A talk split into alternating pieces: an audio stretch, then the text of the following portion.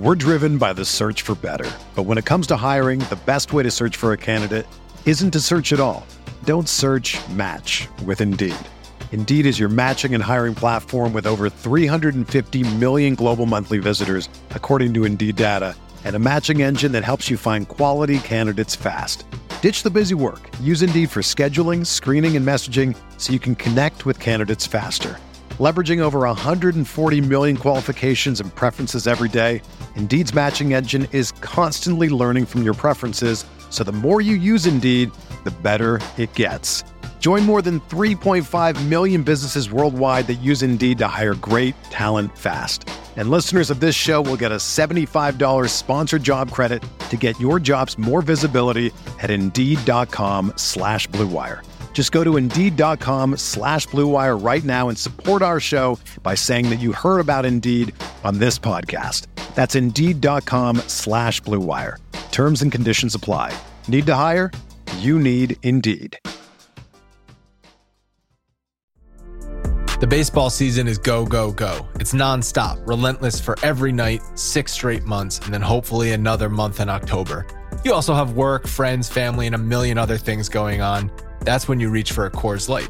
It's made to chill. There's only one beer out there that's literally made to chill, and that's Coors Light. I mean, the mountains on the bottles and cans even turn blue when your beer is cold. Is there anything better than opening up your refrigerator after a long day, seeing that icy cold Coors Light can or bottle in your fridge? The answer is no, there's nothing better. That's why when it's time to chill, you choose Coors Light. It's mountain cold refreshment made to chill. Coors Light is the one I choose when I need to unwind. So that's why when you want to hit reset, reach for a beer that's made to chill. Get Coors Light in the new look delivered straight to your door with Drizzly or Instacart.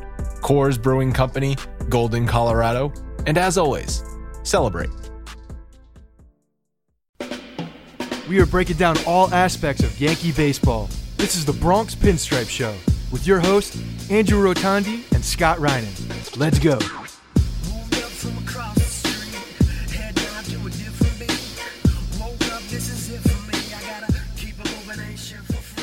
All right, guys, welcome to the Bronx Pinstripe Show, episode 401.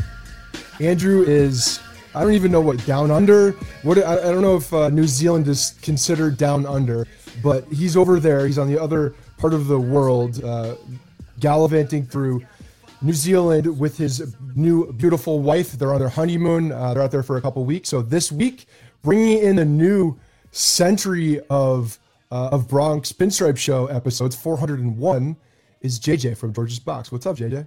Got to give the people what they want. What's going on? Not much, man. You know, this and that, a lot of scandal talk. It's like basically taking over our lives. Yeah, I mean, there's nothing else to talk about for the most part, like baseball-wise. We're world-wise. Like, there's just nothing else that matters right now, according to my timeline on any social media platform.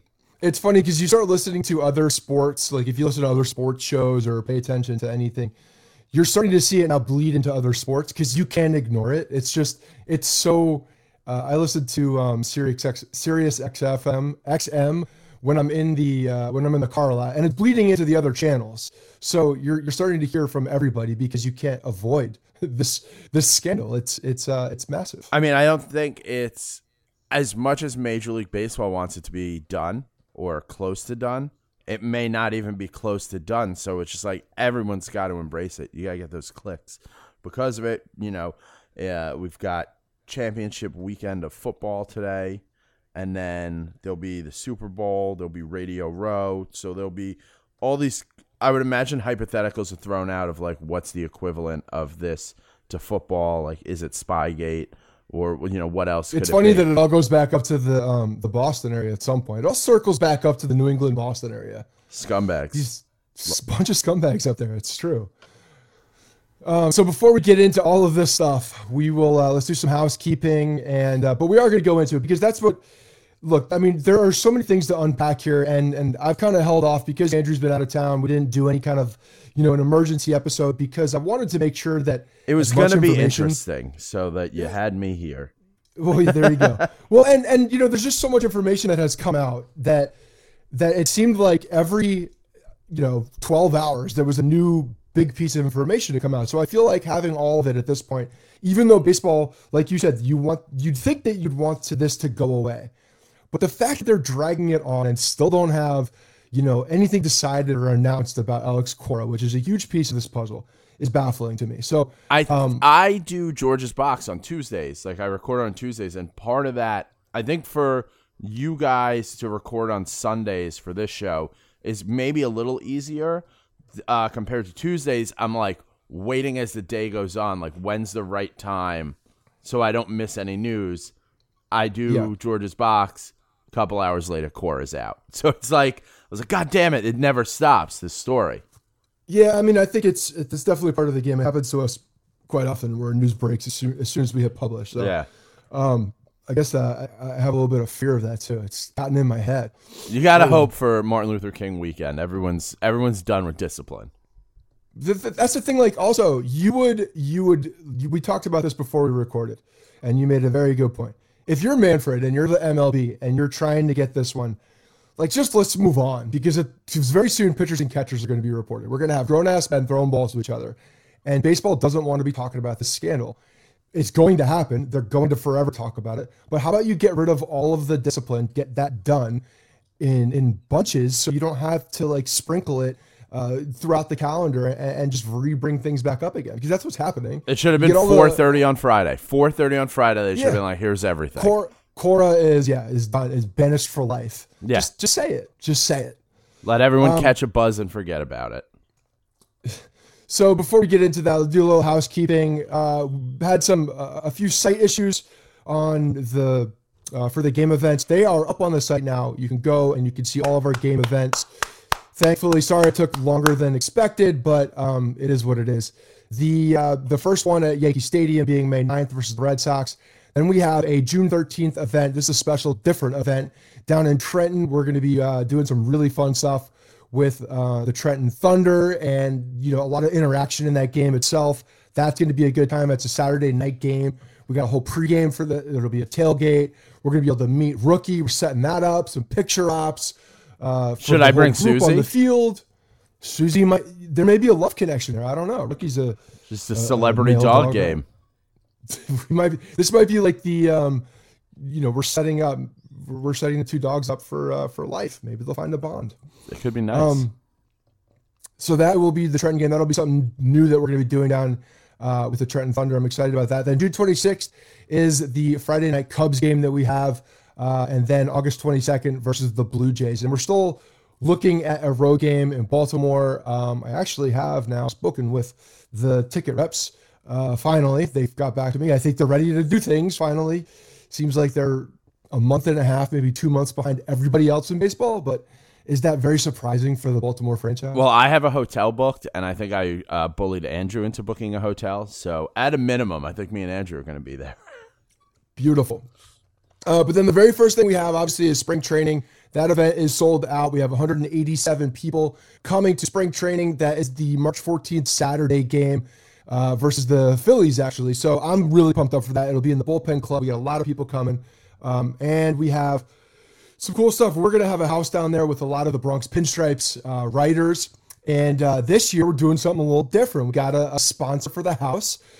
We've been kind of teasing it. I know you've been talking about it and teasing a little bit on George's Box, but we're ready to talk about this. We're going to be setting up a big party for after the event itself on Saturday as well. So a lot of cool things. But yeah, we're in touch, and we're going to be working with Sailor Jerry and specifically their Savage Apple. They have a new rum coming out, so we're very excited to be partnering with these guys and working with them throughout the weekend.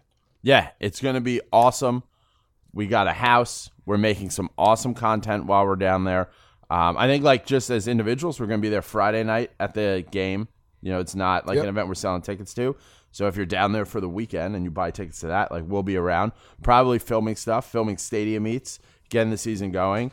And then, we'll be sitting in right field as well. That's where our tickets are, at least. Nice. And then Saturday, we've got the event. And then we're going to be hosting an after party at a bar that we don't know yet. But there'll be drinks flowing. We've got some other really cool stuff planned for it. I think when you're a brand like us, when we're an up and coming brand, it's important for us to make the right decisions about kind of who we align with and like where we take money from for advertising and things like that. And when we got approached by Sailor Jerry, our biggest thing was we want to partner with someone who we can get behind and who also really wants to get behind us. And based on all the meetings we've had, it seems like we may have found a good partner for a while, and that all starts off at spring training, and it involves us all having some cocktails. Yeah, that's a nice little perk of the partnership. Yeah. Oh, I'm definitely excited. We could have partnered with a sock company; it'd be a lot less fun. Yeah, socks are fun though. Just teaser, the spoiler alert: there may be some new socks coming out in the Bronx Pinstripe fan shop that I'm working on. So let's not kill socks yet. But no, this is a good thing. I'm excited for it. And definitely excited to work with the guys over at Sailor Dairy. So if you have not, first of all, if you don't have tickets for that, there's obviously we're going to be having this party afterwards too. So let us know if you're going to be down in the area so that we can all hook up. But we'll make it public once the party is out there and we have the event picked out and all that stuff too. We'll obviously be promoting that and letting you guys know. But we'd like to meet up with as many people as possible. So come hang out, drink some beers, drink some rum cocktails. And let's have a good time. All right, now, scandal stuff. Actually, no. I'll tell you what. Before we get into the scandal, let's talk about some Yankees housekeeping because there was a little bit of stuff. Stephen Tarpley is no longer with the New York Yankees. That's something. He got traded basically another Jeter trade, another deal with the Marlins. Cashman's going down to the well. Jeter's stealing more people from us. It's just like another week, another thing that we're doing with the Florida Marlins, who's Yankees South now, or at least they're trying to be. But we got a third baseman. I don't think he's the third baseman of the future, but potentially, because you never know. Gio was a trade just like this, right? But James Nelson coming over from the Marlins and some cash for Stephen Tarpley. So he was basically they needed room on the 40-man. He was the guy that was DFA'd after Gardner was signed because Brett Gardner is the big news that he was re-signed for 1 year. Stephen Tarpley, one of four men to start a game in London.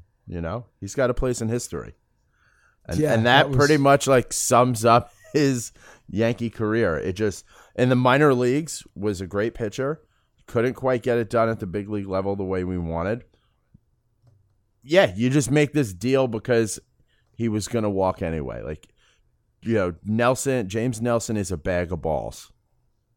But Gio was a bag of balls too. That's the beauty. That's the thing about what we're doing now is I like the fact that there could be that little. I expect every single prospect that I don't know of to become Gio Urshela. Gio played Major League Baseball before we got him. He was good in AAA. We're talking about a high A ball player in the Marlins system. Anyone who's not in the major leagues at the Marlins system, I assume there's something wrong with them because the Marlins stink. All right. Well, Luke Voit was another guy. Barely played anything. Nobody cared about him. Boom. Diamond. These diamonds are coming. Is Luke Voit a diamond, or did he have a big home run in the playoffs a couple of years ago and can't stay healthy? Like, we're not. Mike Ford might be our starting first baseman. Maybe. I'm just saying. It's possible. But you're treating it like Luke Voit is also Gio Gonzalez, which he's not. Well, the thing is, Gio Gonzalez didn't pitch for the team. Oh, Gio Gonzalez, left-handed Gio pitcher. Urshela. I'm on a 2-day hangover right now. All right. Yeah, he's not Gio Urshela. And Luke Voit is a Greg Bird foot injury away from being in Scranton.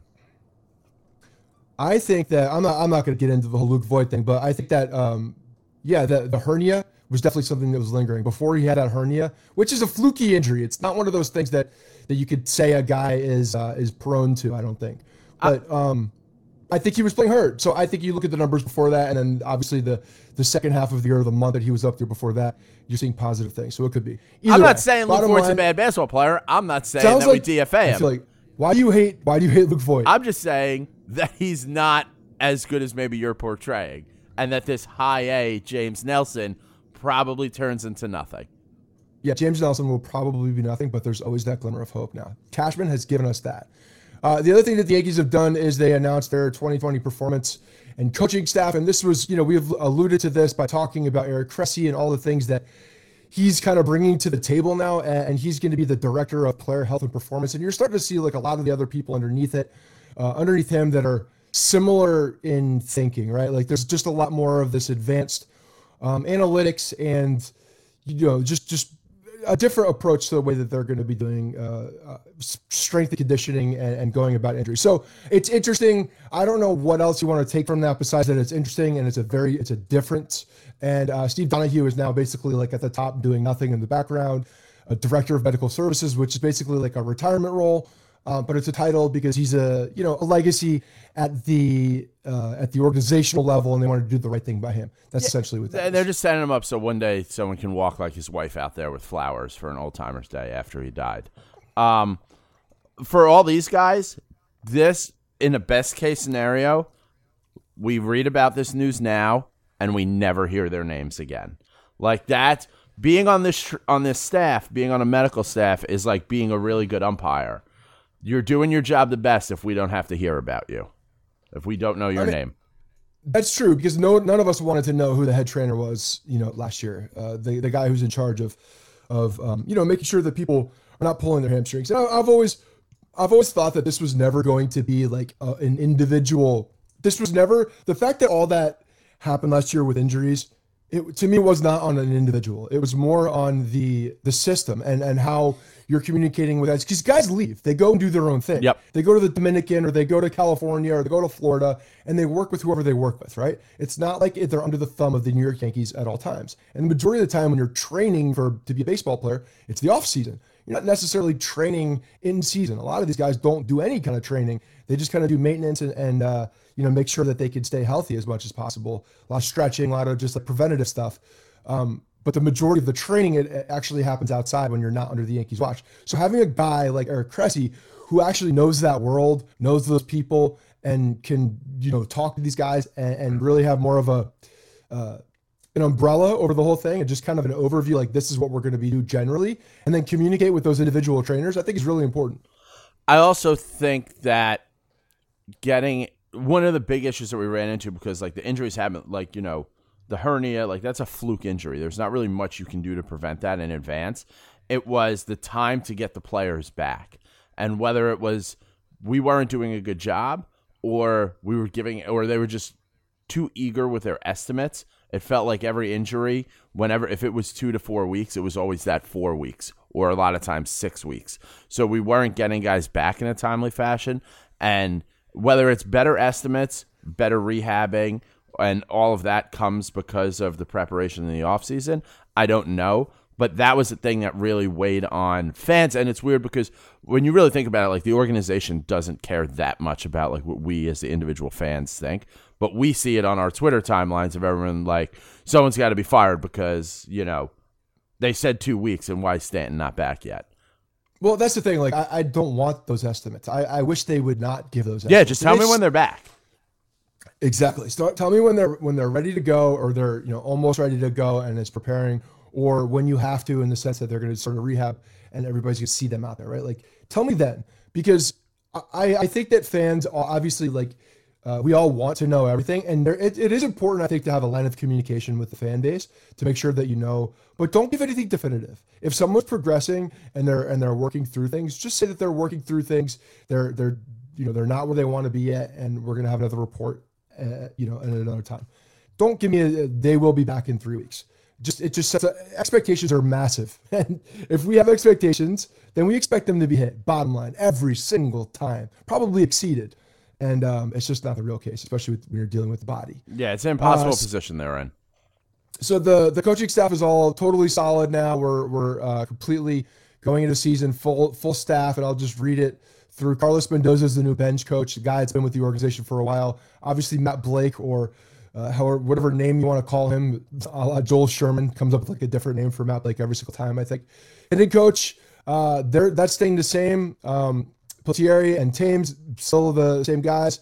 And then on the base pass, we got Reggie Willits, still at first base, Phil Nevin at third. Mike Harkey, not CeCe, is staying at the bullpen. I'm very happy about that. And then this was a new one that we talked about last week, a little touch on. This one's very interesting to me, and I think that is kind of gone onto the radar. But the new catching / quality control coach, Tanner Swanton, is a guy that's another rising star, I think, in the coaching ranks. He was with Minnesota, has worked with a number of different college organizations or systems. He's, was with the Oregon State, I think it was. He was in the Pac Northwest. He has a different approach to catching. So I'm interested to see. That's one thing I'm definitely going to be watching for. Is it different from Gary's current strategy of not catching it? Of not catching and not blocking? Yeah, no, it is. There's a lot of different philosophies with the way that he coaches guys up. I think that it'll be interesting to watch. I don't know them all fully, but that's something that, I think that the media will definitely hit on, what that relationship is and how it's changed. I did see pictures of Gary Sanchez, and we could officially put him in the bucket of best shape of his life, I think. So I think that's strong. Oh, is it the pictures where Aaron Boone's next to him showing he doesn't know how to wear a hat at all? Aaron Boone? He's never known how to wear a hat. Yeah, I feel like he experiments with different ways all the time. Yeah, I saw he had facial hair. I didn't like it, but I'm a proponent of the no facial hair. Yeah, I mean, I think if they can, as you have facial hair, figure it out. Yeah, well, I'm not on the Yankees. Sure.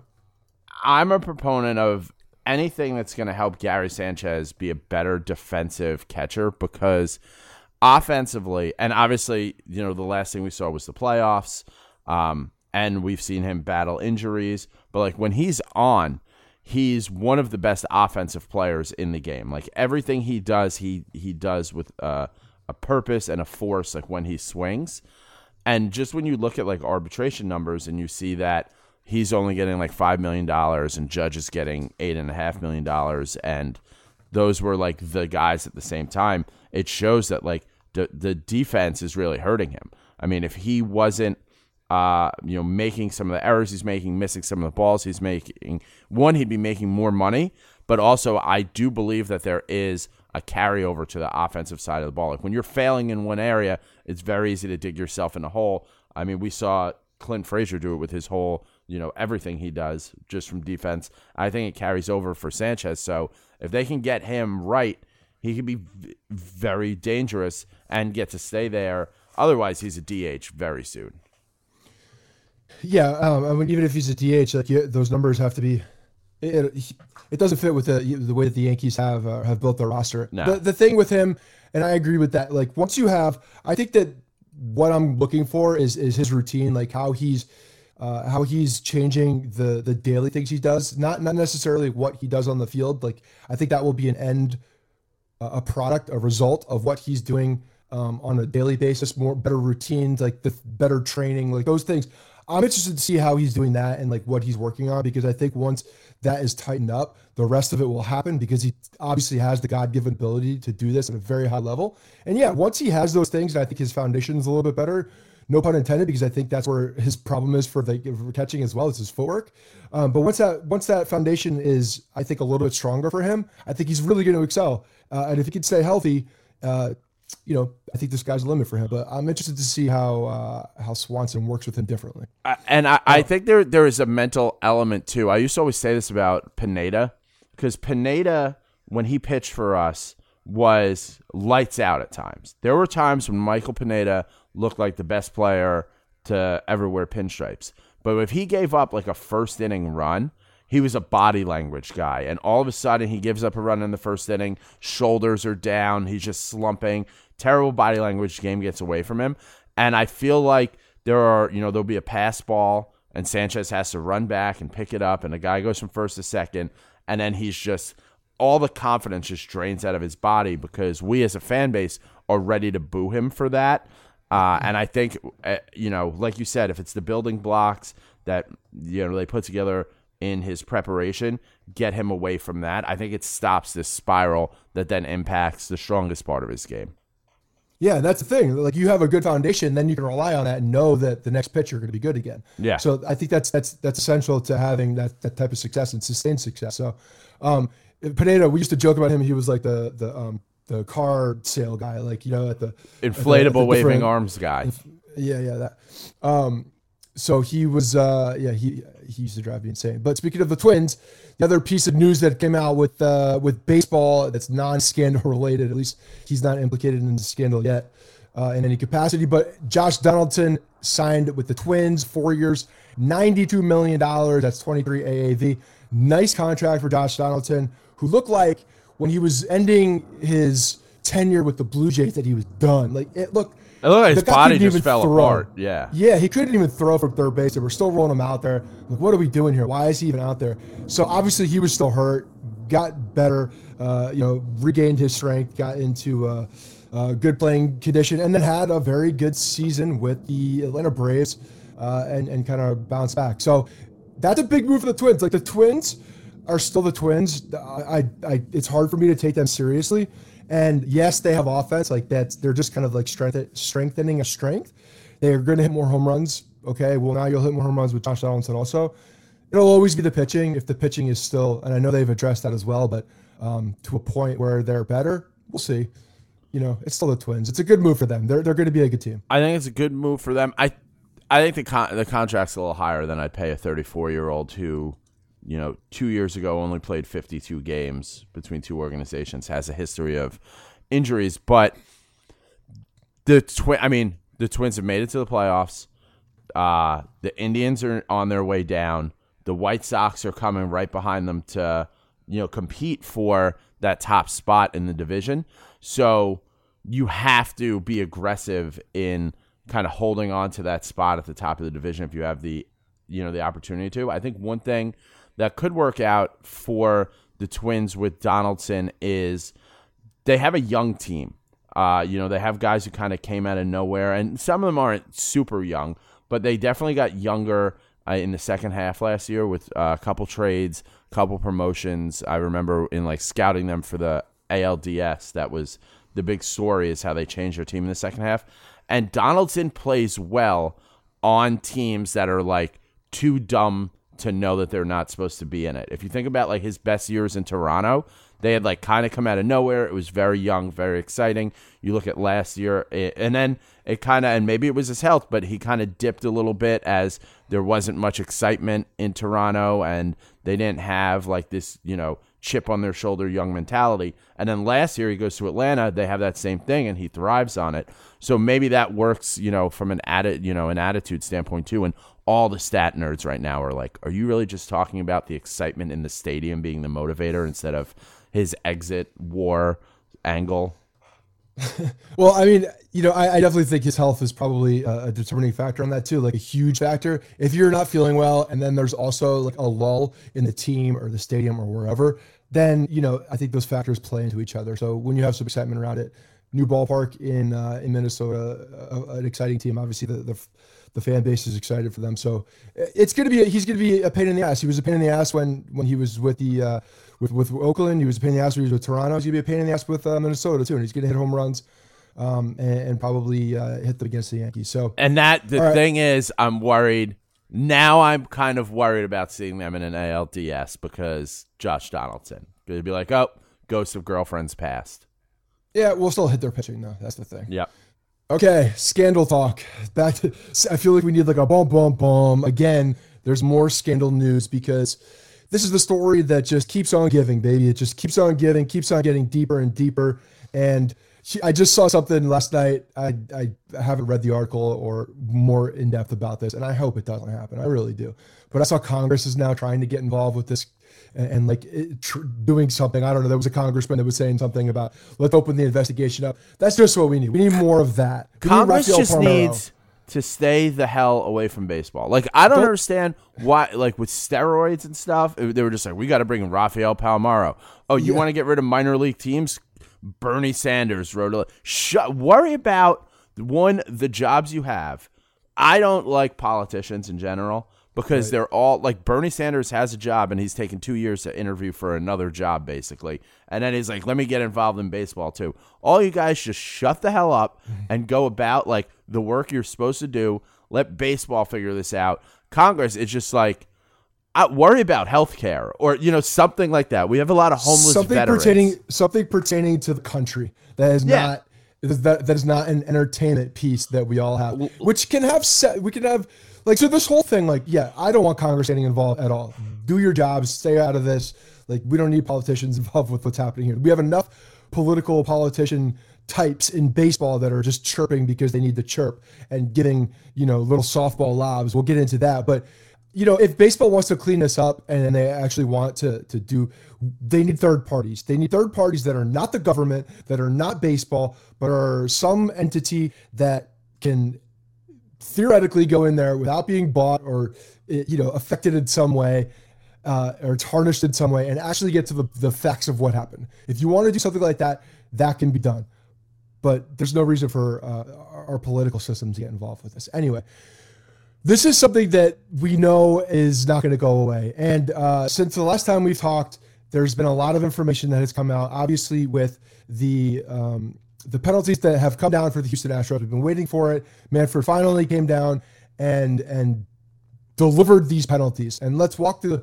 We'll walk backwards a little bit. So we'll talk about the penalties and some things that went into it. But when you're looking at the discipline and exactly what happened with baseball, I got problems with it. First off, what it is, January 13th, these were handed down. $5 million fine to the Houston Astros. That's the max fine that they could have been handed that are within the rules of penalizing a team at this point. Which is rules that the team wrote. They made rules about how they're going to penalize themselves. Being an old rich white guy stays undefeated. Forfeiting first and second round picks for 2020 and 2021. That's the first year player picks, not any other of the compensation picks or Rule 5 or any of that stuff. This is the first year player drafts. Then Jeff Luhnow and AJ Hinch suspended for 1 year. I'm not going to talk about what happened after that because this is what's happened with baseball. Suspended for 1 year and nothing else. No players were suspended. No players were fined. The team now at this point, right, as time stands still, their general manager and their manager are now suspended for a year. That's what baseball did. Now, what really happened there? Because to me, that was something that Manfred did to basically give the Houston Astros an opportunity to save a little face. They gave Jim Crane an opportunity now to, like, okay, we teed it up for you. Now you finish it, because 1 year is not good enough. 1 year is not good enough for me or a lot of other people. Like, I don't see 1 year. You got a guy from last year who was messing with the international pool money of the Atlanta Braves. Banished for life. For trying to give players money. Try to give players money. You're gone. Lifetime ban. You got Pete Rose. I know everybody wants to bring Pete Rose into this, and Shoeless Joe Jackson from, you know, forever and a million years ago. But Pete Rose literally banished for life for betting on the game. Betting on himself, but betting on the game. Within the rules, he accepted the penalty. A lot of things to unpack there. Not going to totally go into it. But what this was a softball. This was an opportunity for now the Houston Astros and Jim Crane to say, okay, they're suspended for 1 year, but now we're going to fire them. Because knowing damn well, if you fire somebody, I have a very difficult time seeing these guys back in baseball, especially Luhnow.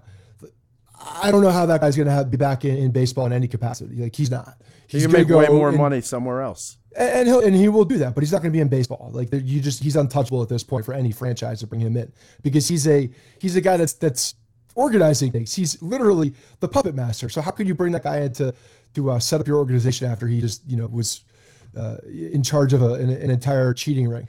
AJ Hinch possibly could get another job somewhere. Probably not as a manager at first, but he'll get a job somewhere. I guarantee colleges are already hitting him up, trying to get him to go into... I don't know if you could bring him into a college yet. I think he's 45 years old. He can't be done working. I think he ends up getting he'll get like a roving instructor job at some point in like a year or two, because he's still got a lot to offer the game of baseball. He's young enough. He's got the map. He's got the map where the cameras need to be. He's also young enough to still put on a baseball uniform and not look ridiculous teaching people how to take grounders or whatever it is. And I think he just works his way through his system again. See, you said that you don't think colleges touch him. I disagree.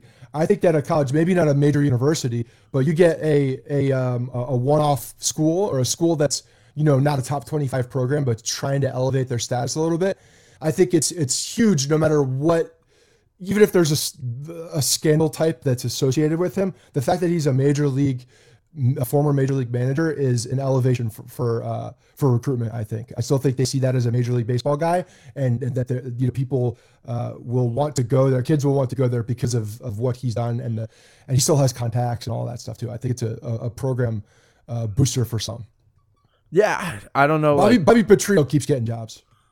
Yeah, but they still paying him millions of dollars. Bobby Petrino still makes a ton of money because it's football. I just don't think being a college manager pays enough to even get out of bed. If you could just sell your rights to this story, they'll just make a movie off this, and he'll make a ton more money from that than being a manager of. He could do both. AA school.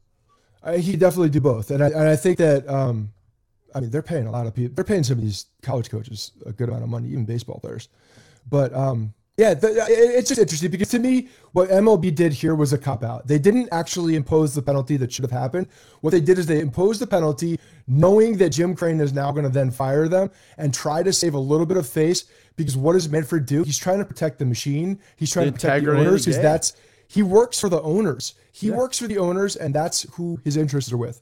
So when you suspend these guys for 1 year and then line it up for the team then to hit the home run and get rid of them and take the laundry out or take the trash out at that point, what you're doing now is creating a little bit of a PR narrative saying that, okay, we're going to clean up. And now they're interviewing Showalter and some of these old school baseball guys, which is hilarious.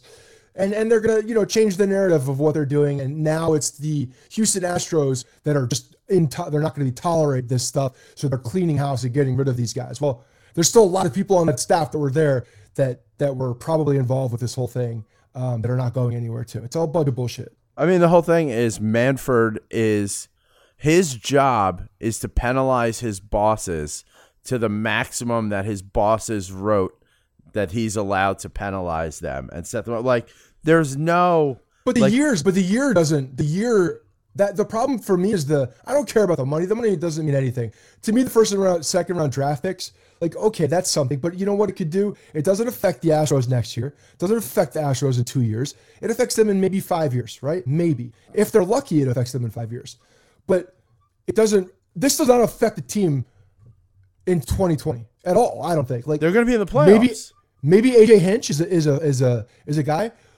But maybe not. Maybe there's someone that's going to come in and do a better job. Maybe somebody, if they were cheating for 3 years, could have won 2 World Series or 3 World Series when you know what pitches are coming. Maybe AJ Hinch was gotten rid of because he's not that good at his job as well. Maybe there's a little bit of that. The Astros are going to be in the playoffs this year. I think from not signing their first and second round draft picks, they save $7 million in signing bonus money. So they actually make out ahead with this fine and everything.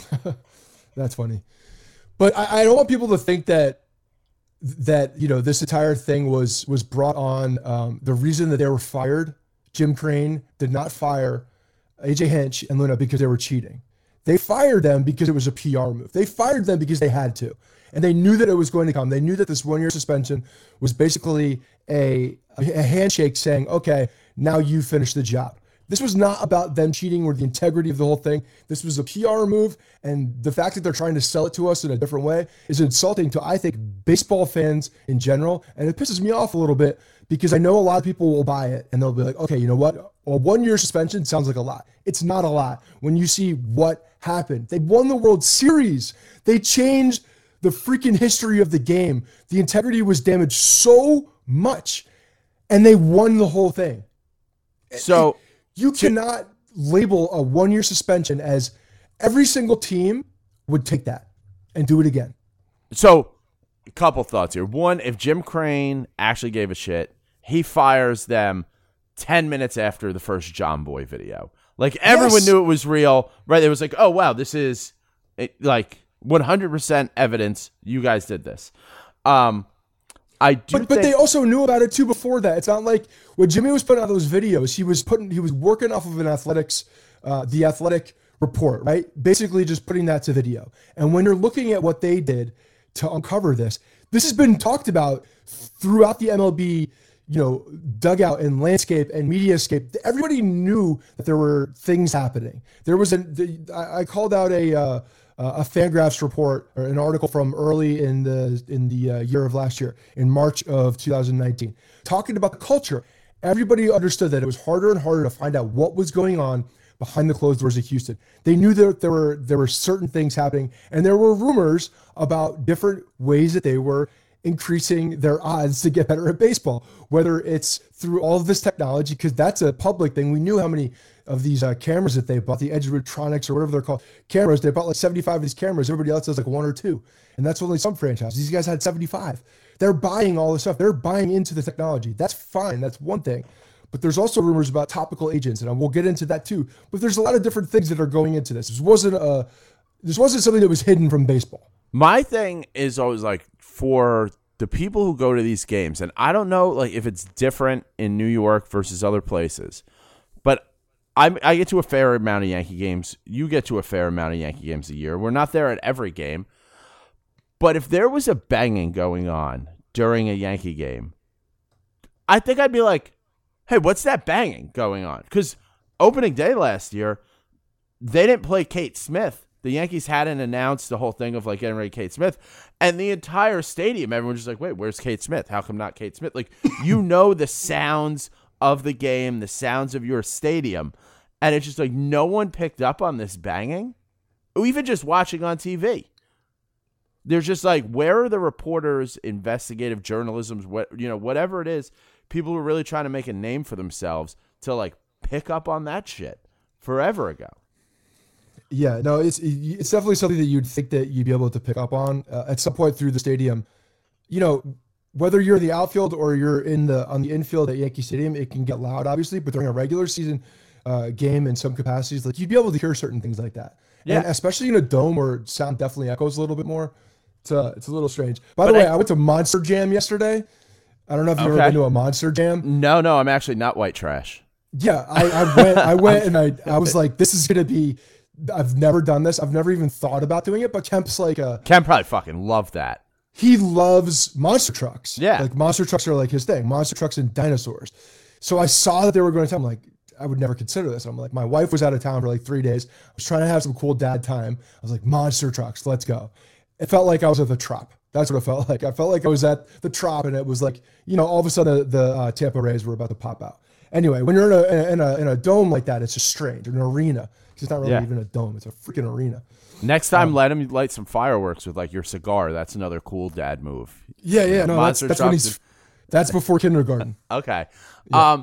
The other thing that I think, and you've kind of put yourself into this, so it's to a certain extent, I'm not surprised, and I don't really care that much anymore. I'm kind of over this whole thing because, like you said, you're like, you know, the integrity of the game. They won the World Series. The history of the sport. We have, like, from a record book standpoint, like, baseball has the worst. We had the Astros for Roger Maris. We've got all the steroids. Like, Barry Bonds is the best baseball player of all time. He's not in the Hall of Fame. Alex Rodriguez, it will probably be the second best baseball player of all time. Won't be in the Hall of Fame for a long time. So, gonna happen. It's gonna be worse. There'll be another thing in a couple years. It was the strike. It was steroids, biogenesis. Now this. I wonder what the next thing will be. So the thing to me, the thing that bothers me the most, the fact that it's happened, and it's the arrogance of the way that it happened is probably the one thing that bothers me the absolute most. It's the way that people have gone about it, the way that now that Major League Baseball is taking people for their word all of a sudden. Like, we're just going to believe that AJ Hinch, the things that he said are actually accurate. Because to me, it's a complete crock of shit. Like, the way that he's talking about this, you know, it's like he didn't try to stop anything. But in the same breath, there was you read the report and it says, AJ Hinch tried or showed disapproval by breaking two monitors. Okay, it's 2020. Monitors... I could get a 25-inch monitor on Amazon for like $100 now. 10 years ago, they were like $500. You could get them from Alibaba, 10 of them for $20. Like, you can get, it doesn't mean anything. What you're doing there means nothing. Like, the fact that that is an outlash of anger and disapproval is a joke. So, and then in the same breath talking about, well, he never actually voiced disapproval. What is that? How are you possibly breaking things, not voicing disapproval, yet at the same time You are showing disapproval by breaking things. It's contradicting statements in the same report. And the report has holes in it. And if I'm seeing holes in an MLB-led report, that's the final report that they're giving to the public, what the hell else doesn't match up? Because there's so many of these things that don't match up to me. And when I see these types of things in a fully sanctioned report that's coming out of the public, like, it's just, it doesn't seem like it was done very well, honestly. And it doesn't seem like they were looking under every rock. It seems like they did what they had to do. They put in stats, like they looked at thousands of emails because it sounds good. They looked through Slack. They looked through all these things. It sounds great.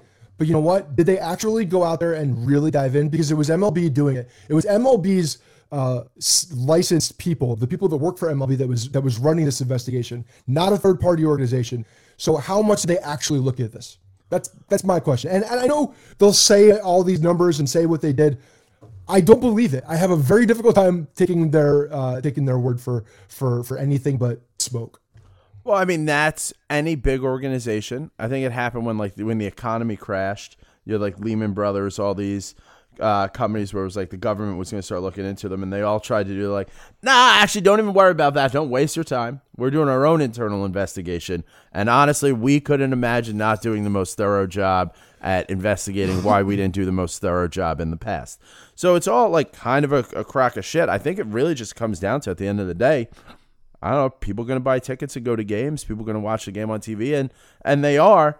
There's going to be a handful of people that say, you know, I'm not going. I'm done with this game. I'm not watching anymore. And they could go and they could hang out with the same people, the same 30 people who stopped watching the NFL because Colin Kaepernick took a knee. Like, at a certain point, you just want to see people who are bigger, faster, stronger than us do a thing that we can't do. And whether they're doing it and they're cheating, like this, you know, when we talk about like steroids, like everybody knew these guys were taking steroids. And then when like real names and like studies came out, a lot of people were like, oh my God, let me clutch my pearls. I can't believe that happened. Even to a certain extent, like the NFL, like my dad had recently told me, oh, I don't watch the NFL anymore. And I thought it was gonna be like a crazy political thing. He was like, no, when you just see like the shape those guys are in now, you know, slamming their heads together. And it's like, how do you watch that and not be like, oh, you know what? If you slam heads with a guy every 45 seconds for 3 hours, there's going to be an issue there. So to be surprised by any of this, like as technology goes on, there'll be more and more cheating. And like there was a buzzer, you know, the buzzer thing is apparently very real. From what I've been told and from like sources that I spent some time talking to late this week, everyone knows about the trash banging, but then there's an inner circle of longer term players that, stick together, the Correas, the Bregmans, and everyone else in the clubhouse knew there was possibly something and felt like it could be real, but they weren't brought into the fold on it. So the buzzer thing is apparently very real, and now I'm just curious what's next. Next, it'll be a contact lens that's like Google Glass, you know, where you can that see already what happened. It's going to be. That kind of already happened. Brian Roberts was messing with these. That's something that I've always been annoyed with. Brian Roberts, when he was with the Orioles, actually had these like, I don't know what they're called, but it was like an orange type lens that could allow the ball to be picked up better, you know, more vibrant or whatever it is. There was some ability there that he was able to pick the ball up better in the stadium. And I always kind of raised my eyebrow to. I'm like, well, that sounds like performance enhancing. Yeah, but okay. What's the point of technology? I mean, there's a reason we don't pick up landline phones anymore because we use cell phones because they're better. That's true. And that's what's gonna like keep going. Now, whether there becomes like another sport where it's like open baseball, like you can do whatever you want, like make the XFL of it, let people take steroids and do all that shit, that's fine. But at the same time, all of this is really kind of covering up, and no one's really thinking about. Are the baseballs going to be juiced this year? Like, that's what I care about because they juiced the balls last year for offense. Like, we're always doing something to try to generate offense. That's why so many pitchers are upset because we're never trying to do anything to help pitchers with the game. Yeah, I got some thoughts on that too because there's some interesting stuff actually that I read in a few articles when I started diving into the stuff. But just quickly, more on the Astros franchise as a whole too. I think that the other part about this that bothers me is that, again, I think MLB gave them a lob, a nice little softball to hit out of the park. Speaking of softball, Jess Mendoza, worst take of the year, and it's only January. Good job. Pretty much anything I say for the rest of the year now will pale in comparison to what she said. She's an idiot. I feel bad at times because I think she's overly criticized. I agree with that. Because there are times when she'll say something, like she'll make a joke, and then the rest of it, they just move on to the next thing. Like they no-sell her jokes, which I, as someone who tries to be funny, is very, very insulting. But this was everybody gets the jokes. Or yeah, something. That's also a possibility. But this was her like trying to be one of the boys, and it backfired so bad. Yeah, to me, when I was looking at it and I was reading body language and just even the setup by Golic, it's like, I don't want to read this. I don't want to set this up. And then when she was talking about it, she's like, I don't really want to say this, but I'm being told to say it. I think she was an ESPN sacrifice personally. Like, I think that this was something like, go out there, it's going to get a billion clicks. Somebody knew that and told her to do it. So we'll see what happens with that, but it was pretty dumb. Anyway, she was talking about basically criticizing Fires for coming out and being a whistleblower, saying that he should have never said anything. But the thing is, when you talk about that franchise itself, it's a disaster. I mean, the one thing that really doesn't come up anymore, which I think is genius, because I do think this is one of those Irish exits that will go on to you know, one of the best in all-time sports. Nolan Ryan disappearing into the shadows of the front office of the Houston Astros just moments before all of the thing happened with, the assistant man or the assistant GM and his comments towards the reporter and just being like completely insensitive there was just a very long list of bad things that were happening in that organization. It was just a terribly, it seems like the culture was horrible, and baseball addressed that. But the fact that Nolan Ryan dipped out like before, you know, there were conversations about all these things that are happening. And I know that there was his son is also in the organization, and Jim Crane's son like moved up, and Nolan Ryan's kid was like kind of demoted. So there was tension there. But do you think that all these conversations are happening and not really getting to the crux of the issue with inside it? I guarantee they had a war room meeting all talking about all the bullshit that's happening within it. And there were just people going back and forth. And now we're all going to, you know, different people are leaving for different reasons, not going to talk about it. All of a sudden, Nolan Ryan's not with the organization anymore. A week later, the assistant GM is thrown under the bus and fired. Then all the cheating things come out and the buzzing and the banging on trash cans. It's just a dumpster of a franchise right now. I think you bring up some good points because as this season ended, I did think they're at like a turning point as an organization because they had gone all the way down, built all the way up. But like, is that window starting to close because guys are getting older, guys who are, you know, making no money are going to have to start to get paid. You went out and got Garrett Cole. He gave you a Cy Young type season, and now he's gone. You're replacing that with Zach Greinke, who doesn't want to play in a meaningful game after June 1st, if we're being honest. And, you know, so there were a lot of decisions to make, and you wondered. I wondered what was up with Nolan Ryan leaving because, you know, with the team still being there. But I think you're right. There's a tough – it's tough to say where do we go as an organization next. You know, you've got some tough questions to, you know, answer and not bring up, like, the most obvious thing that you all definitely know about, which is just banging throughout the organization. It's – so it could be – very bad. You know, I think this is something that in like 3 years is, you know, that's when we see the impact. I think they're still in the playoffs for this year. I think they're still competing, you know, to for a World Series. I think in 2 or 3 years, they're again a dumpster fire. But if you're the Houston Astros, like if I'm a Houston Astros fan, like I'm fine with what happened. Well, I guess, but that's the problem when you're looking at what was the penalty for this. And I know that there are going to be, you know, circumstances that are beyond what MLB imposed that are going to affect how this franchise is viewed, how free agents go there, how there's things that are going to linger for sure, and it's going to affect the franchise. But when you're telling me that the owner did not know about any of this, or the general manager did not know about any of this, it's insulting to me because there's just no possible way that's true. There's just no possible way that's true. There were emails sent to scouts talking about cheating, for God's sakes. They had front office people involved in it. How do you not know that as a general manager? How do you not, also he doesn't, he gets the, you know, the warnings from MLB and talking about all this, the cheating stuff, and it doesn't forward that to the team to tell them, you know, what are the new sanctions and what the new rules are and all these things and why there's slaps on the wrist. Like, there was just, the communication wasn't there because they knew they were cheating.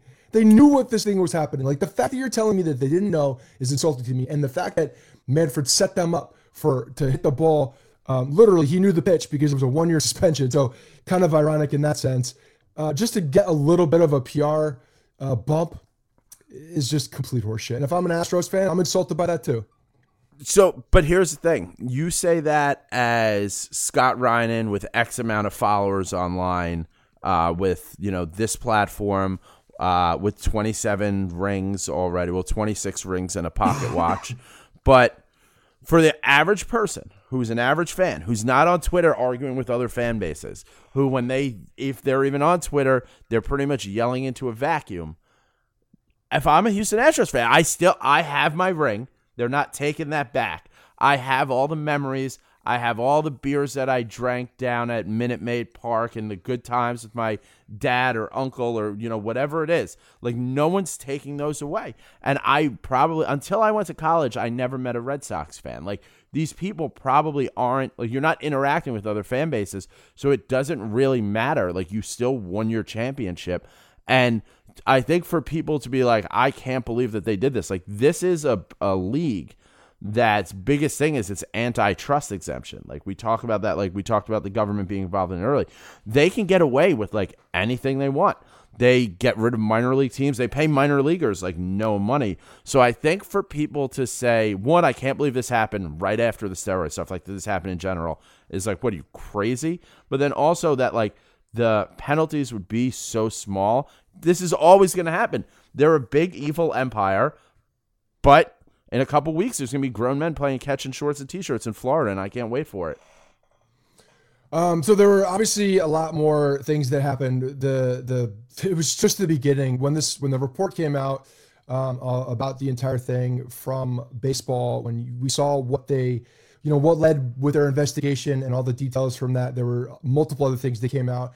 In it, they basically cited that AJ Hinge and Leno were not the guys in charge of this thing, but it was practically orchestrated by Alex Cora and Beltran. They were the guys really that took the majority of the blame as far as being the ringleaders, as far as the guys that were setting up systems and things like that.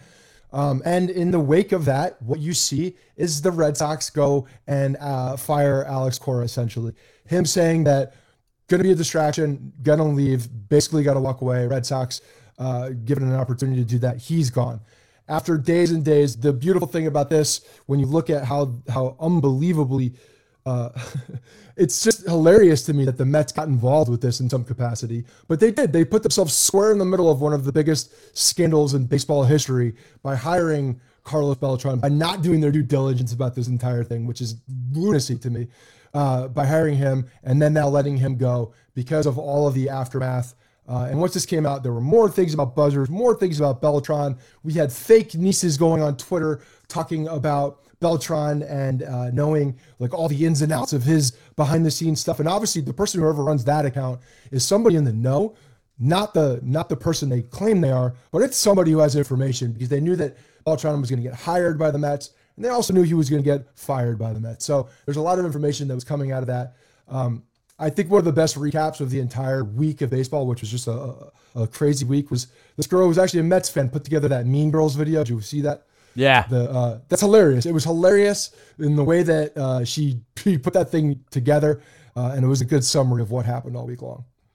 I mean, classic Mets to hire a manager. Like, they, for Met fans, like, they got Beltran, who was, like, aside from that one curveball, like, he was their guy. Like, Met fans love Beltran. They're getting new owners. This is it. The tides of change are turning, whatever it is. And now they don't have a manager. Spring training's in a couple of weeks. They have to go, like, to the trash heap and, like, maybe get Eduardo Perez out of the ESPN studio to come in and take this job. And it'll go away, like, for them faster. But I will say, like, Beltran's, when this whole thing came out, looking at guys who were on this team, like Beltran being on the team was a surprise. And then to hear how involved he was a surprise, because he's always come across as like a really stand-up guy. But, you know, he signed with Houston in December 2016, and we all said, like, oh, well, he's ring chasing. It turns out he was really ring chasing there. He was willing to do whatever it takes. But for both the Red Sox, so the Red Sox already... He then felt guilty, by the way, and gave James Paxton a little bit of a tip because... you know, they had a really good view of what he was doing. So, like, I feel bad that we know what's coming, so I'm going to tell you some of your mechanic problems, too. That was a guilty conscience. Probably. Yeah, probably 100%. But, you know, for the Red Sox, there had been stuff that happened in 2017 already with them with the Apple Watches. Their name had been thrown around. Like, getting rid of Cora was the only option they have there. And then for the Mets, there apparently Beltran believed that if he can just get to spring training, he's 2 weeks into spring training away from this being done. Like, no one really pays attention to it anymore. Right. But if you're trying to, like, turn the page, like, let's say the Mets went on a run and get to, a World Series this year. Everyone's going to be like, oh, well, were they cheating? Because you've got Beltran coming straight off this. But let me ask you a question on that. Like, if you're the Mets and he's good baseball-wise for your team, do you care? I wouldn't care. I would not have fired Carlos Beltran. I don't think Met fans themselves care, but I think their ownership group can be pushed around very easily by the media. Yeah, well, we obviously now know, even though money is coming into that franchise soon, the guys that are actually still pulling the strings that look like puppets within that deal, they're still pulling the strings. It seems like they just make moves based on. Yeah, knee-jerk reactions. It's a strange thing. Well, those guys, the Wilpons just want to Beltran. The Wilpons just want to win the World Series with someone else's money. Like, that's why they have that, like, 5 years that they still get to run the team. It's so dumb. With someone else's money. But yeah, like, you've got to get rid of these guys. I think Cora, you definitely have to get rid of, and it's actually kind of perfect because the Red Sox are talking about trading David Price. JD Martinez may opt out again. They're dealing with all that. Now this makes it so easy for them to burn it down, like deal, you know, get rid of Mookie, bring in prospects, like start. They just won a World Series. They have like, you know, a 10-year window to win another one before fans start to get really antsy as we are. And like, this is the perfect way to go into that rebuild. Yeah. We need to get every teenager now looking at YouTube videos of the Boston Red Sox 2018 playoff run and all the celebrations and all those things you're looking for. You know, devices and banging things. But like, why? What's that do for us? It's just like now we're just getting upset over things we can't. No, we want to lynch Steve Pearce because we want to make sure that Steve Pearce, you know, we find out that Steve Pearce actually knew all those breaking pitches were coming and hit them to the moon. He wasn't sitting on them because he was, you know, a good baseball player. Just saying. Yeah.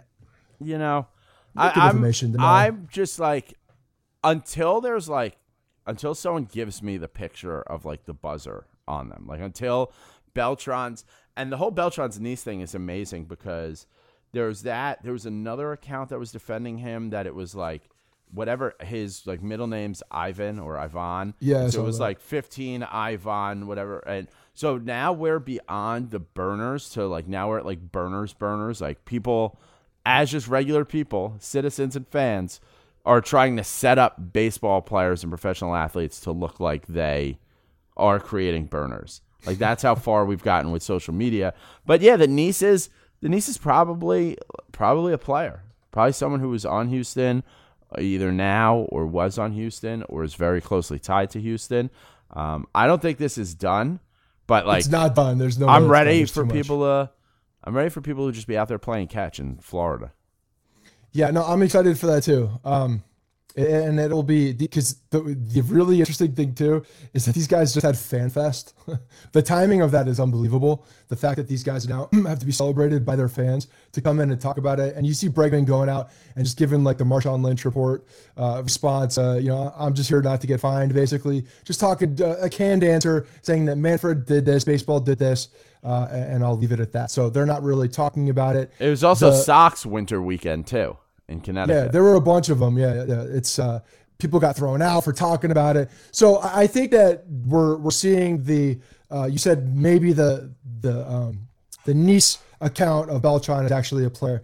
That's interesting. It could be somebody obviously in the know, a player, a spouse of a player, a friend of a player, someone on an inner circle, someone of that capacity.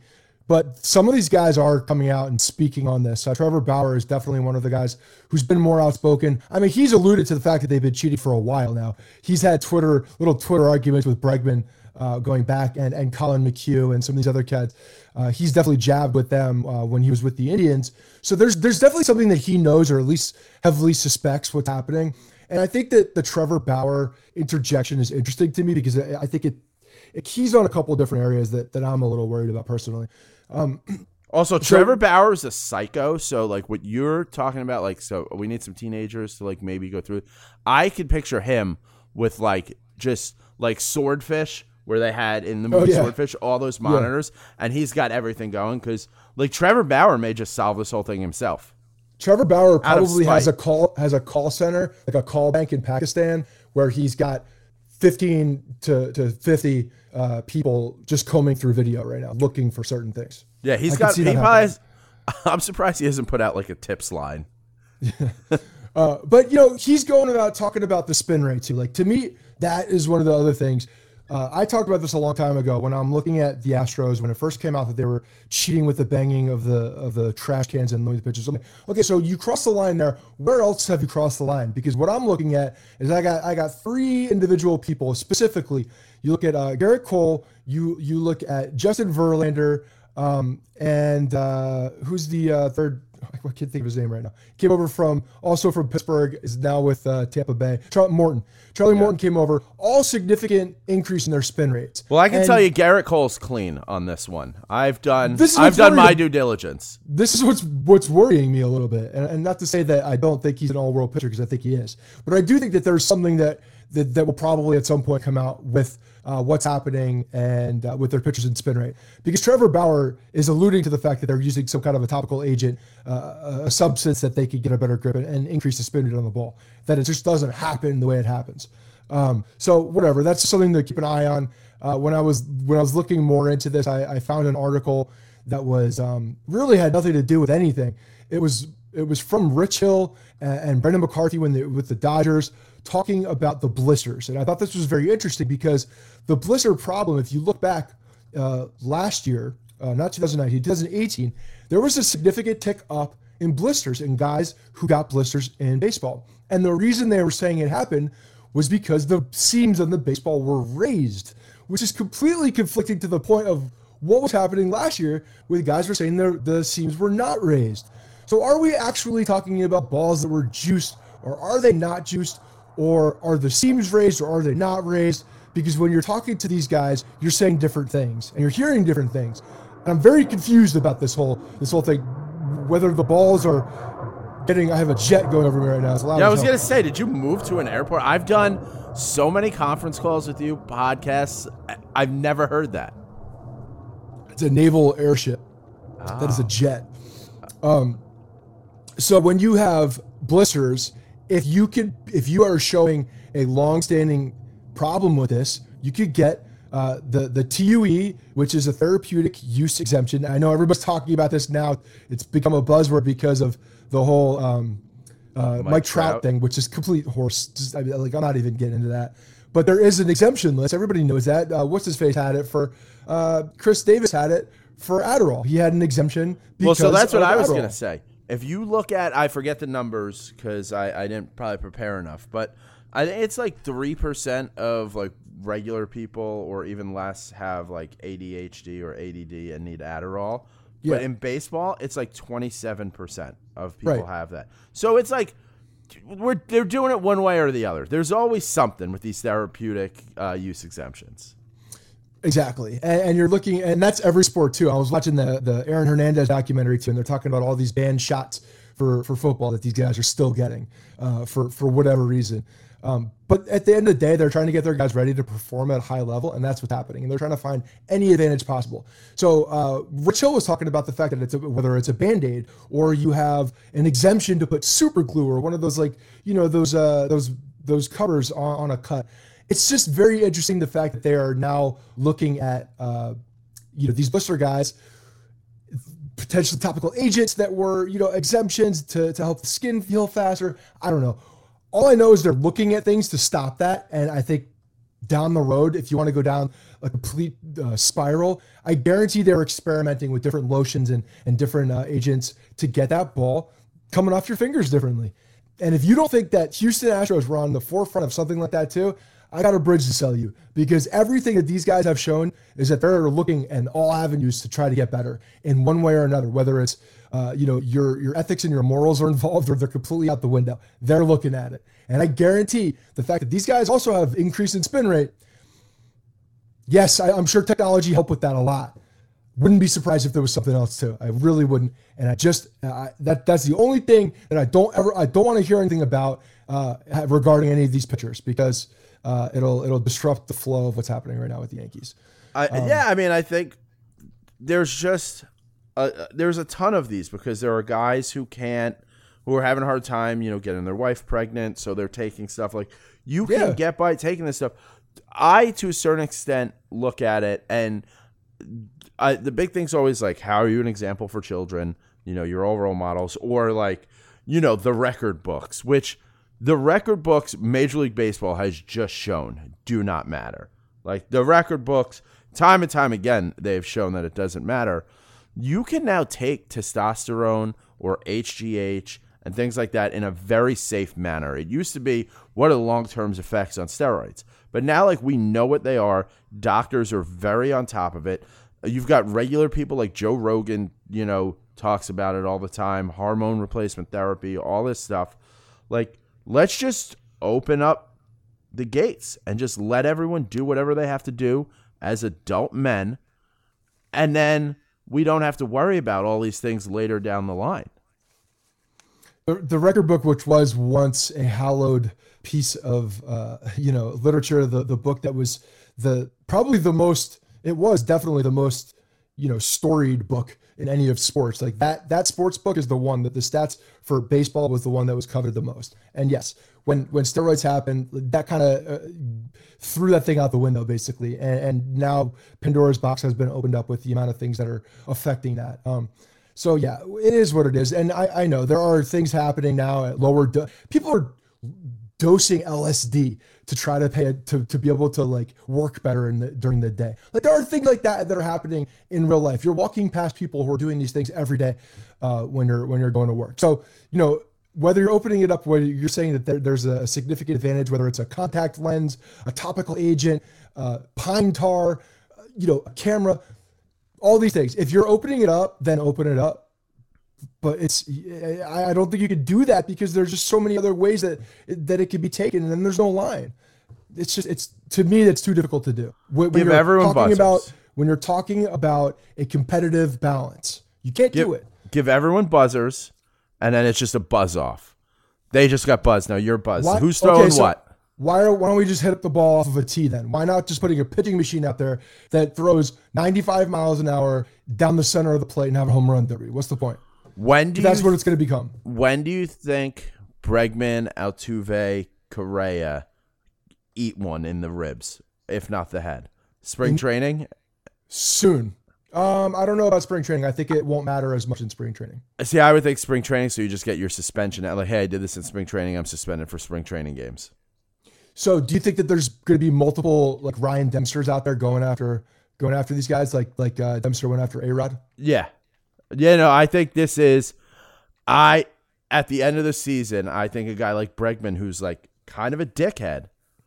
He's definitely they're all arrogant on that team. There's the level of arrogance that's different. They're going to be eating them in the ribs. I think a lot, because listen, hey, it's late in the game. We're up 3, we're down 3, whatever it is. We bring in a reliever, or we're about to take a guy out. Yeah, just hit Bregman. No one's on. It's 2 outs.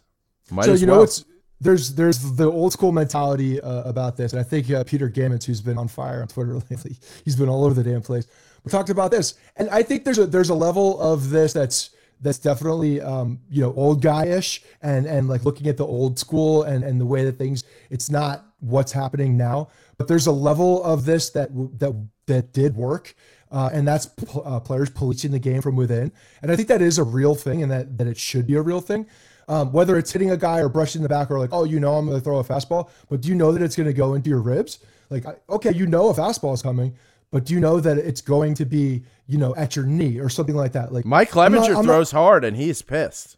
Clevenger's pissed off. That was a great video of him talking about getting a tattoo as well. But the thing is like, yes, it could be policed from within to an extent.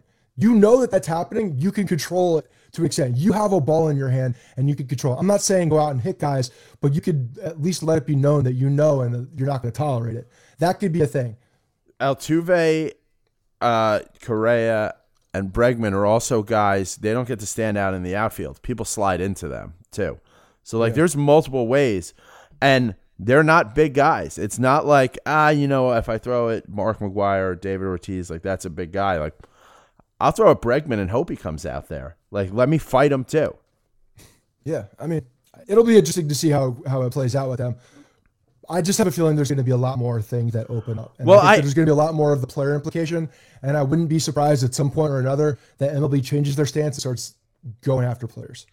Well, I think they're going to have to. I think they're going to have to, and I think they have to, like, just cut the deal with the Players Association the same way they do for, like, these domestic abuse things. You know, they go, and it's known what it's going to be in advance so that these guys aren't appealing because they're just like, we can't have this hanging out there. So it's like, we'll give you 81 games. You either don't appeal it or we're going to give you 162. You appeal it, and we're going to, like, ruin your career. So I think they have to be making those deals, but last year, remember, you know, when the umpiring was just so bad and there were stretches where it was like, these guys are so awful, but the players can't say anything. And I know that there was a call to the owners that, hey, when we're handing out this penalty, you can't criticize. If you criticize it, you'll get a worse penalty than the Astros. I kind of wanted one of the owners to just go, try me. Like, try to penalize me for saying you're not doing a good job.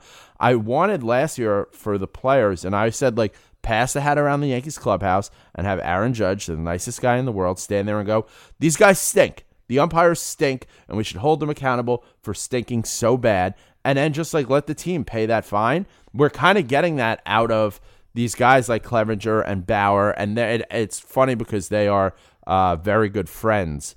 So they're probably teaming up on this behind the scenes. But these players should be holding each other accountable to a certain extent. And I'm glad to see that they're doing it instead of just being like, oh, well, that's how it is. Yeah, and there's been multiple guys, obviously, that are out of baseball at this point with, you know, Teixeira talking about it. Freaking Jack McDowell is talking about system they used in the 80s. I mean, shit, Ty Cobb was stealing signs by putting a guy on a building behind you with a telescope. So, like, the sign stealing thing has not been it's not. Ty Cobb also killed two people. I mean, you could do that back then. You fed him to his pigs. Yeah. There's things that you could do that you can't get away with today. But there's a lot of guys that are standing up and talking about this, and I think they should. Honestly, like, at some point, when you start talking about the competitive balance and some guys are doing it, other guys are not, it would piss me off as a competitor knowing that these guys are out there cheating. And I do hope that they take control of it at some point within this system. But do you think there'll be – I think at some point we'll see a class action lawsuit. But from who? Guys who played against these teams and are no longer in baseball. Like, once they know their career's up, there'll be a like, because you can't do it like now. The guy that tried to sue the Yankees because Jeter was. Well, that's like, oh, hey, based on potential, and that guy is insane because he's sued everyone. But I'm not saying like as an individual, because for a lawyer, if you can go out there and you get, I talked about this on George's Box, which comes out every Wednesdays, and you should listen. That, like, when Red Bull, there was a class action lawsuit because Red Bull doesn't actually give you wings. And it was like $100 million or like something like that. And I got like $2.60 and a 4-pack of Red Bull because I just went online and said, like, oh, yeah, I drink Red Bull. I thought I had wings. Where are my wings? But some law firm got, you know, $20 million or whatever it is. Like, they get their piece, so why not take these shots? The same thing that happens with, like, NFL with the concussion stuff, pro wrestling concussion stuff. I think in 3 or 4 years, you can go around and you could find like 5 guys who are no longer in baseball, and maybe they got sent down not long after facing the Astros, and there's a lawsuit. Maybe, possibly. I mean, it wouldn't surprise me. There's lawsuits for coffee being too hot too. So there's a whole myriad of things that can happen with that. Before we finish wrapping up the show, I think – you know, this whole thing is beaten to death. Obviously now baseball, I can't believe they haven't done it, but we said this earlier. They have not issued anything with Cora as of the time we recorded. So we have no idea what his penalty is going to be. It seems like it's going to be harsh, but apparently they're wrapping up the investigation for 2018 as well. And they wanted to wait till they had all the information. Why not release all this stuff at one time? But whatever, that's just me. God, I'm just trying to, get these facts out so that it doesn't linger on forever. But the Red Sox, the Astros, and the Mets all looking for new managers, and we'll see what happens with that. So as a final thing to wrap up, I want to get to a couple actual Yankee questions so that we can end this on a Yankees note that's a little bit more around the team. And first one will be from Drew P. He says, if Gardner is a Yankee through 2021, will having comparable performances, to 2019 and 20 and 21, do you see him as a Monument Park honoree / number retiree? If it were my decision, probably not. They gave out several of these recently, so at the pace, there won't be any numbers left. But with the new contract and a possible 2 more years, given Gardner has displayed leadership for the Yankees for more than a decade, is somewhere around the top of 20 to 25 in several offensive categories for the franchise, has been a great outfielder and contributed to 1, and in parentheses, hopefully 3 after these 2 years, championships. I think there's at least a discussion. So what are your thoughts on that? Well, I think we're starting off by saying if old balls Gardner can have his best career years again for the next 2 years, which is probably not likely to happen. Does he go into Monument Park? Maybe. If he has 3 World Series and the last 3 years of his career end up being the best 3 years of his career, then yeah, there's a good chance. But I think a big part of deciding who goes into Monument Park and numbers retired, especially like for the recent ones, is like, how's the team doing? Because when we were bad and not making the playoffs, that's when you trot, players out there. When it's the team's playing poorly, we're actually losing guys to retirement, like your Jeters, your Moes, and things like that. That's when you retire Bernie Williams' jersey. The first Sunday of football season. Like, it's all tied to a calendar. It's all marketing. Like, none of it really matters anymore. I think Brett Gardner has been a good Yankee, but I wouldn't put him in Monument Park, even if they win the next 2 World Series. Yeah, I mean, I think it will have. I mean, I don't. If you look at the numbers and you want to say that he doesn't belong out there, I can fully support that. Do I think the Yankees will do it? I think if they win another World Series with him on the team as that guy, then I think they will. Just because of the, I also believe that I think it would be like 5 years though. They're not going to rush it like they rushed. Oh no, it won't happen because they just didn't have. We had nothing on the field. It happened for a while. It happened a long time after for Paulie O'Neill. Like I see it similar in that sense where he's a beloved Yankee because that's a real thing. Like fans love Brett Gardner. He's a workman type guy. He he's got the pulse of the team in the sense that. He's out there and hustles and busts his butt, and fans love him. I think that does go into the playing. So I think they have to win still. They have to win one more at least. And if that happens, I definitely could see it. I think his relationship with the organization after would actually play a role too, because if Paul O'Neill just went back to Ohio and just stayed in Ohio, I don't think like we miss him as much. But because he started off doing a handful of games and it grew and he's become like this great announcer, I think that played into it because like we hear him every day. Yeah, I mean, I'm sure that's part of it too. Like if Gardner goes back to South Carolina or North Carolina, wherever it is he's from, and we never hear from him again, I don't think he gets there. And that's probably the most likely scenario. I feel like he's going to go back to the farm and do whatever he wants to do. Yeah, but it'll be interesting to see. Next one is from. Where are we here? Oh, talking about this is Dan. There's a bunch of questions that you guys asked about the suspensions. We pretty much talked about all this stuff. So I appreciate Taylor, Joe, Alex, Ricardo. You guys asked a bunch of questions, but we essentially talked about all that stuff in there. So I'm not going to go back through that. Dan asks, with the offseason winding down, only a few holes to fill the roster, is there any chance the Yankees sign Brock Holt?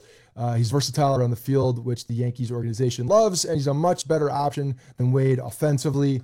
He and his batting average and OPB last year was 297 /369, has a career 271, 340.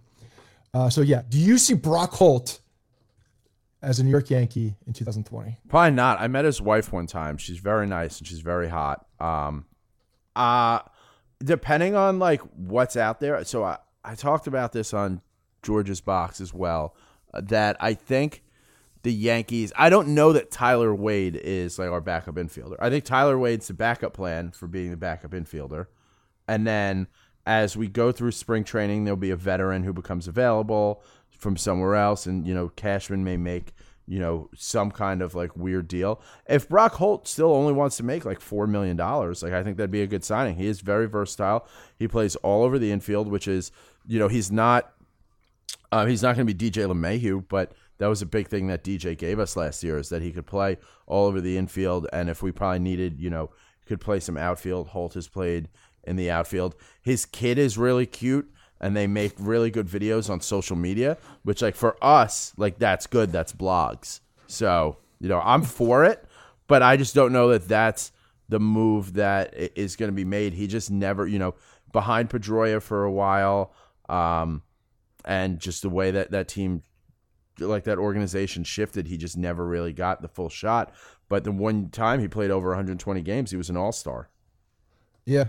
I just don't think the Yankees need a player like that right now. I think that, I mean, everyone knows this, I'm a Tyler Wade fan. I think that he can play a very significant role in the team. I don't think he has to be the guy that Brock Holt is. And honestly, I like the fact that when we saw Tyro Estrada come up, he could play multiple positions himself. He started playing in the outfield. He plays a very similar role to what you see with Brock Holt. And, you know, I don't see the big upside for that money when you have a guy like Estrada and a guy like Tyler Wade who are making, you know, practically nothing and controlled and are younger and, you know, don't have the Red Sox thing over them either. And like, there's just a whole other level of we don't need him, I think. And I don't think the Yankees are going to go out and maybe they sign somebody to a veteran deal to up the competition level.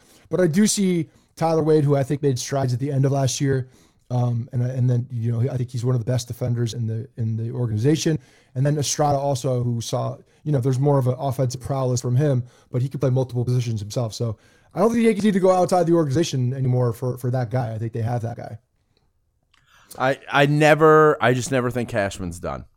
Yeah, I mean, that's probably true. It wouldn't surprise me if they brought in somebody, but a guy like Holt, I feel like could be a starter somewhere. I don't think that's where he fits this team. Yeah, that's the thing. I don't think he's going to want like backup. Like, maybe I'll find a spot if someone gets injured money.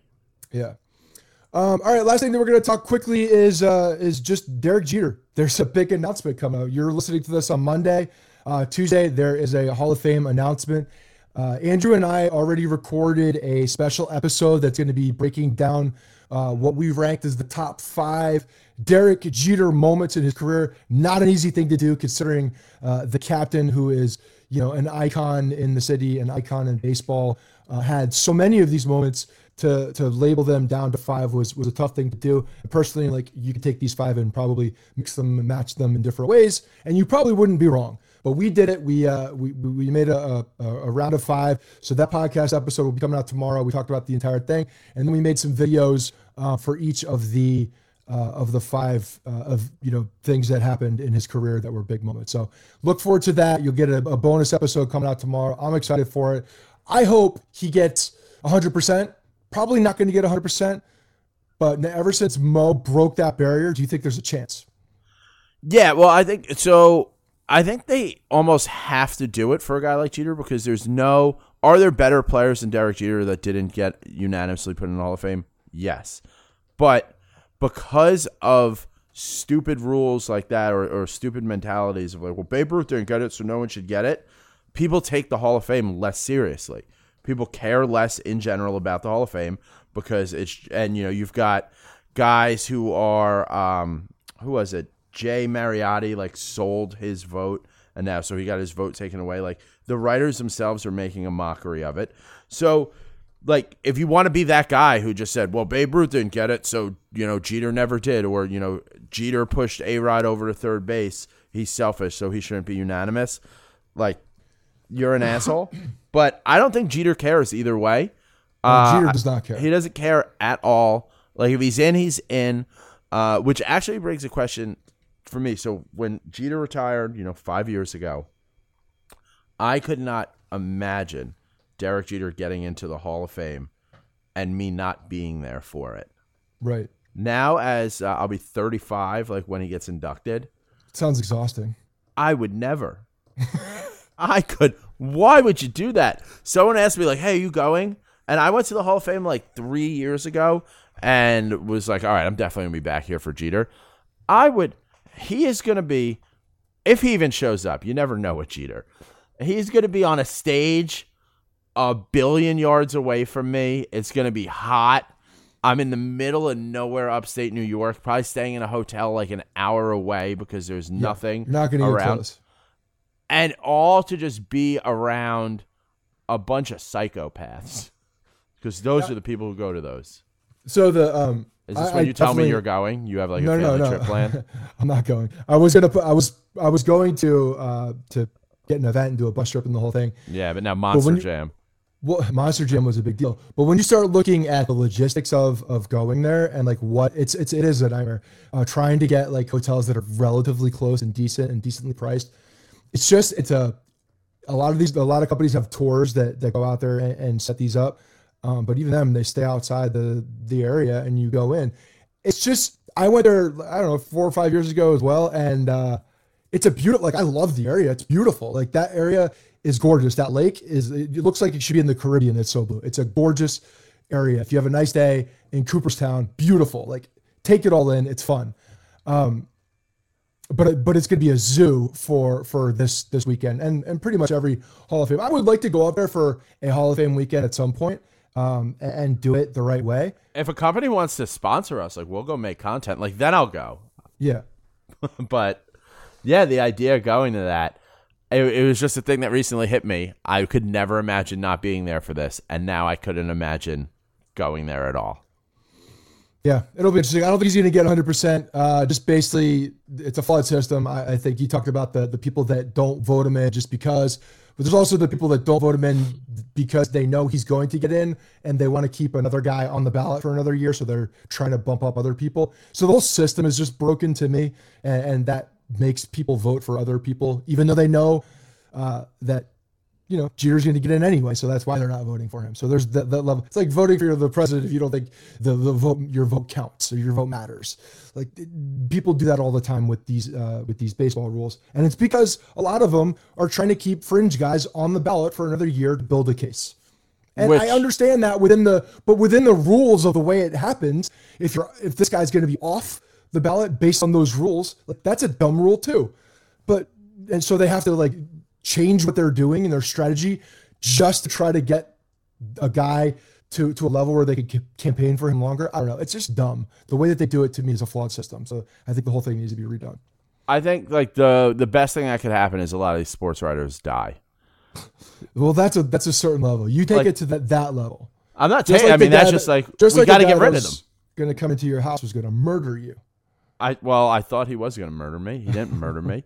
But like, now I have this dog. No, you can't. Now you have a dog. I just think, I'm not saying like I'm hoping for death. I'm just saying that, it'd clear up the highways some. No, people are set and there are certain ways and you have to write, in order to have a vote, you have to have at least a weekly piece in a print publication. It says it in print. In 2019, a print publication. So like a guy like I think it's with the Daily News now, so maybe he has started it, but like Mike Mazzeo covered the Yankees for a while. He was with ESPN. Now I think he does the Mets for Daily News. Like I went to college with him. He's been out there doing this for 10 years, and he doesn't have a vote. But like he should have a vote, being 33 years old, 10 years of experience, whatever it is. And he doesn't have it because he's not in print in 2020. Yeah, I mean, there's a lot of antiquated things around baseball. That's probably one of them. So we could probably do a laundry list of things that they need to change and address and update. But that is for another podcast that will not be on one that I am speaking about because that sounds like a horrible thing to do. But guys, thanks very much for tuning in. JJ, thank you for filling in for Andrew. There was a, I hope this thing goes away. It's not going to, but I'm hoping that we can kind of dodge it for talking about forever. But it just seems like because baseball is making this thing linger on forever, it's going to continue to be in the news. But I think you want to talk about George's Box, tell people where they can follow you and all that too. Well, I think one other thing, I said it this week on George's Box, I think the success of John Boy and Jimmy is going to create such a headache online of people either – everyone's going to be hunting to find the next thing. Like, people aren't just watching the game anymore. They all want that next viral video to, like, get that. And there will also be people who make fake ones who, like he got accused of adding the bangs, which, like, the bangs are real. But there'll be someone who does something like that, and it'll become a thing, all to, like, get those clicks, get those followers that mean nothing. But you could follow me on Twitter, at JJ from the Bronx, also on Instagram.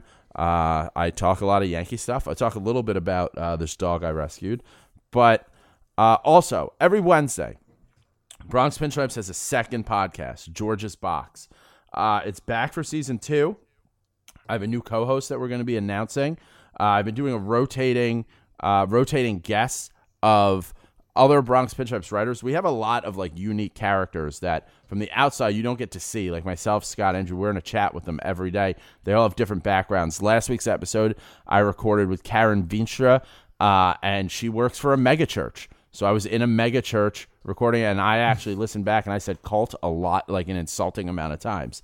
This week, I've got Joe Randazzo, who professionally is a librarian, and I think books are pretty stupid. So we're kind of bringing out a lot of the different personalities we have. It's less analytical-driven than most other podcasts. I'm not trying to contend with Tim Kirchin. We're just having a silly goose time telling some jokes, telling some stories, and trying to plan this parade for 2020. I love it. All right, guys, we'll talk to you next week. Have a great week, and talk to you soon. Believe it or not, George isn't at home. Please leave a message at the beep. I must be out before I pick up the phone. Where could I be? Believe it or not, I'm not home. What's up, guys? Dylan from Alaska here. I am so disgusted by MLB right now with this embarrassing attempt to save face with all this Astros stuff. To say that they investigated 2019 and found nothing, it's so obvious to everybody that Altuve was wearing a wire. It just makes me sick. Being cheated in 17 and 19 aside, if Manfred doesn't do anything to his players, it's going to ruin the game forever. Take the rings. Issue lifetime bans, especially for Bregman's smug ass. Burn Minute Maid Park down to the ground. Throw some Christmas inflatables in the fire, too. Let's go, Yanks. Uncle Pete for life. All right, so here I am. Bad. You know, preparing for a baby shower. And I get the news.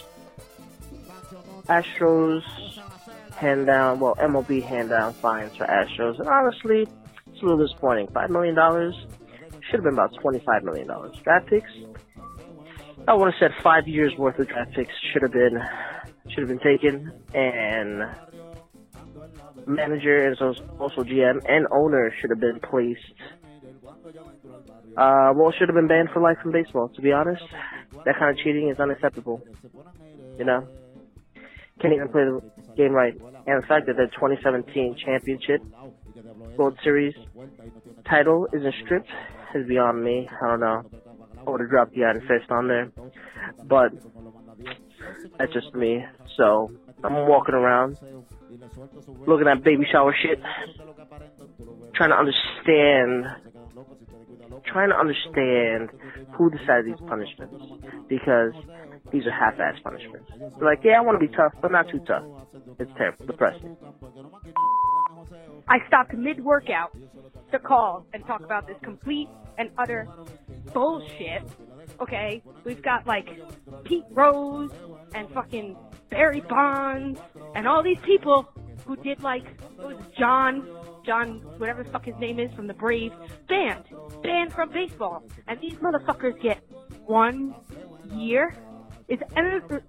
Fire them. That's the end of that. What is this? Oh, we're going to be handing down harsh punishments all month. We're tweeting about how harsh the punishments are going to be. Oh, Major League Baseball is coming down on them. A fucking year? This is the biggest bullshit ever. Yeah, I want to know why the Astros players didn't get punished because the manager's not happy about it. I don't think I could be more pissed off about the whole Astro thing than after this weekend. Seeing those interviews with Altuve and that rat Bregman, seeing them act freaking all cocky as hell still and pretty much saying that they're going to ride that wave this whole season of being like the underdogs. Fuck you guys. Fuck you and your cheating assholes. I don't think I could be more pissed off about the whole Astro thing than after this weekend. Seeing those interviews with Altuve and that rat Bregman, seeing them act freaking all cocky as hell still and pretty much saying that they're going to ride that wave this whole season of being like the underdogs. Fuck you guys. Fuck you and your cheating assholes.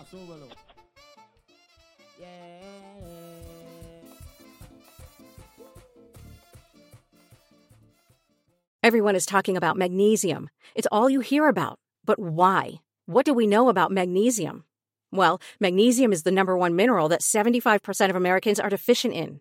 If you are a woman over 35, magnesium will help you rediscover balance, energy, and vitality. Magnesium supports more than 300 enzymatic reactions in your body, including those involved in hormonal balance.